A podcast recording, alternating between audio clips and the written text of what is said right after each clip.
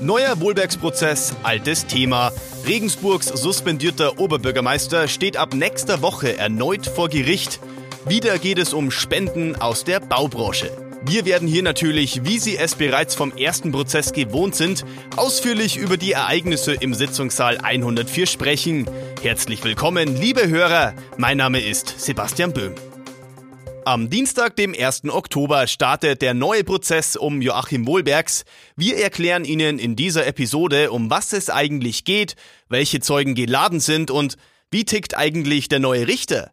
Fragen über Fragen, aber zum Glück ist auch sie wieder mit am Start, meine Kollegin Christine Strasser, die auf alle meine Fragen eine Antwort hat. Hallo, Christine. Hallo, Sebastian. Christine, um was geht es in diesem Prozess?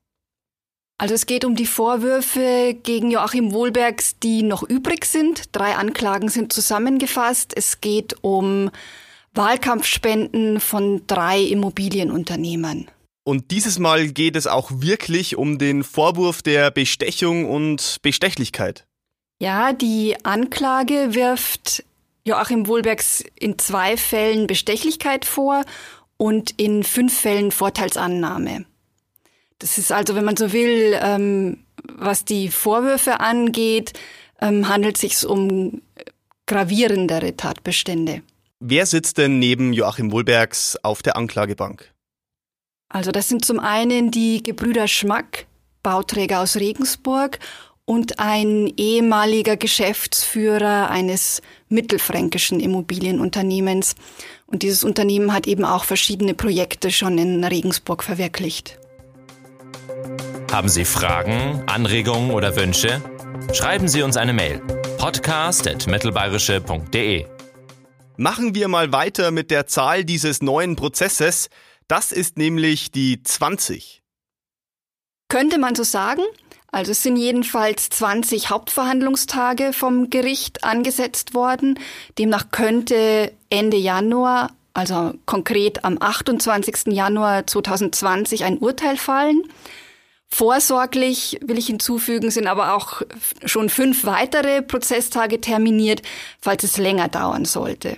Dann kommt aber nochmal die Zahl 20 ins Spiel, denn so viele Zeugen sind bisher geladen. Manche müssen auch mehrfach aussagen, aber ähm, wenn ich richtig gezählt habe, sind es insgesamt bislang 20. Gehen wir hier weiter in die Tiefe. Auf der Zeugenliste sind ja wieder einige bekannte Namen zu finden. Ja, unter anderem ist Bürgermeister Jürgen Huber geladen. Es sind auch wieder Stadträte geladen, Horst Meyerhofer, Ludwig Artinger und Tina Lorenz. Die Planungsreferentin der Stadtverwaltung soll aussagen, ähm, der Wirtschaftsreferent und auch verschiedene Amtsleiter und auch, ich nenne es jetzt mal, leitende Angestellte aus der Regensburger Immobilien- und Bauszene. Der Vorsitzende Richter wird Georg Kimmerl sein. Christine, was wissen wir über ihn? Ist ein sehr erfahrener Jurist, würde ich sagen. Vielleicht nenne ich mal ein, zwei bekanntere Prozesse, wo er den Vorsitz geführt hat. Das ist zum einen, wir haben das in der Redaktion damals den Rocker-Prozess genannt. Da waren Bandidos angeklagt und unter ihnen auch der NPD-Politiker Sascha Rossmüller. Das war ein Prozess, der auch für viel Aufsehen gesorgt hat, auch weil da besondere Sicherheitsvorkehrungen vor Gericht gegolten haben. Das, daran erinnern sich die Hörer vielleicht noch. Und eine zweite Sache, die auch unter dem Vorsitz von Georg Kimmel verhandelt wurde, ist ein Banküberfall in Pendling. Das ist dieser Fall, wo ähm, der Geldautomat gesprengt wurde. Und es gab dann auch eine sehr ähm, rasante Verfolgungsjagd durch die Oberpfalz. Ich meine mich recht zu erinnern, dass die Täter damals in der Nähe von Furt, also unweit der tschechischen Grenze, gefasst wurden. Was kann man denn über seinen Verhandlungsstil sagen? Naja, ich würde ihn als sehr sachlich beschreiben, eher ein strenger Richter, aber ich habe noch nicht so viele Verhandlungen von ihm miterlebt. Ja, sachlich, streng, sehr zielorientiert, kennt seine Verfahren auch recht gut. So würde ich ihn beschreiben. Wir behalten natürlich seinen Verhandlungsstil für Sie im Blick, liebe Hörer, und werden Ihnen dann in diesem Podcast berichten. Ich gehe davon aus, dass Joachim Wohlberg seine beiden Verteidiger behält, oder? Ja, eigentlich sogar seine drei mandatierten Verteidiger, aber im ersten Prozess waren ja seine beiden Verteidiger Jutta Niggemeier-Müller und der Strafverteidiger Peter Witting an seiner Seite. Das wird auch im nächsten Verfahren so sein, davon gehe ich schwer aus. Aber in diesem Prozess lernen wir auch neue Verteidiger kennen. Wie kann man sie dann beschreiben? Wer ist das? Bitte klär uns auf, Christine. Also ich liste jetzt einfach mal auf. Da haben wir zum einen den vielleicht bekanntesten Regensburger Strafverteidiger Michael Heitzmann. Wir werden kennenlernen zwei Münchner Strafverteidiger, Reinhard Michalke und Annette Roskopf. Und der vierte, sozusagen neue hier jetzt dann im Podcast, ist der Regensburger Strafverteidiger Georg Karl. Kannst du kurz noch schnell erklären, wer vertritt wen? Ja, natürlich. Michael Heitzmann vertritt Ferdinand Schmack, Reinhard Michalke und Annette Roskaup vertreten Martin Schmack und Georg Karl vertritt den von mir schon erwähnten Immobilien- oder ehemaligen Geschäftsführer eines Immobilienunternehmens aus Mittelfranken. Und um die Sache rund zu machen, auch auf Seiten der Staatsanwaltschaft gibt es neue Gesichter in diesem Prozess. Genau, das stimmt. Da werden wir auch neue Vertreter erleben. Efi Reiter begrüßt in unserem Podcast Hörsport regelmäßig Sportler aus der Region und entdeckt ihre einzigartigen Geschichten. Dieses und viele weitere Podcast-Angebote finden Sie auf mittelbayerische.de slash podcast. Christine, du hast es vorher ganz kurz schon angesprochen. Mit einem Urteil ist wohl erst sicher im Jahr 2020 zu rechnen oder vielleicht auch schon etwas früher?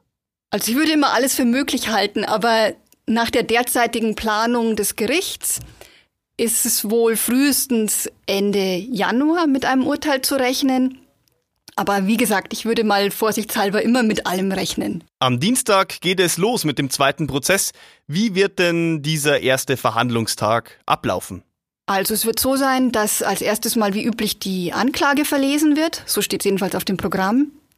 Und dann haben die Anwälte noch die Möglichkeit zu reagieren und ihre Eröffnungsrede zu halten. Es wird natürlich jetzt davon abhängen, wie viel Zeit ähm, allein schon die Anklageverlesung in Anspruch nimmt. Ich meine, ich habe schon angesprochen, es sind jetzt drei Anklagen, die hier in diesem Prozess zusammengefasst werden. Ja, das wird erstmal, ich denke mal, ganz bestimmt den Vormittag umfassen, dass wir uns das anhören dürfen. Und wie geht es dann nach dem ersten Verhandlungstag weiter? Gibt es da schon einen zeitlichen Plan? Ja, den gibt es. Es ist erstmal eine Pause. Der nächste Verhandlungstag ist dann für den 16. Oktober vorgesehen. Da haben die Angeklagten die Möglichkeit für eine Einlassung. Und dann ist der Prozess durchstrukturiert nach den verschiedenen Komplexen. Also da geht es um die verschiedenen Bauprojekte und Baugebiete, die betroffen sind. Ich sage es jetzt mal kurz runter. Als erstes wird es um den Komplex auf der Platte gehen.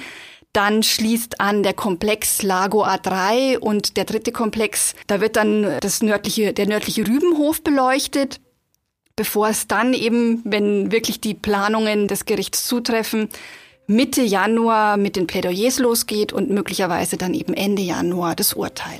Und wir werden natürlich jeden einzelnen Komplex für Sie aufarbeiten, liebe Hörer.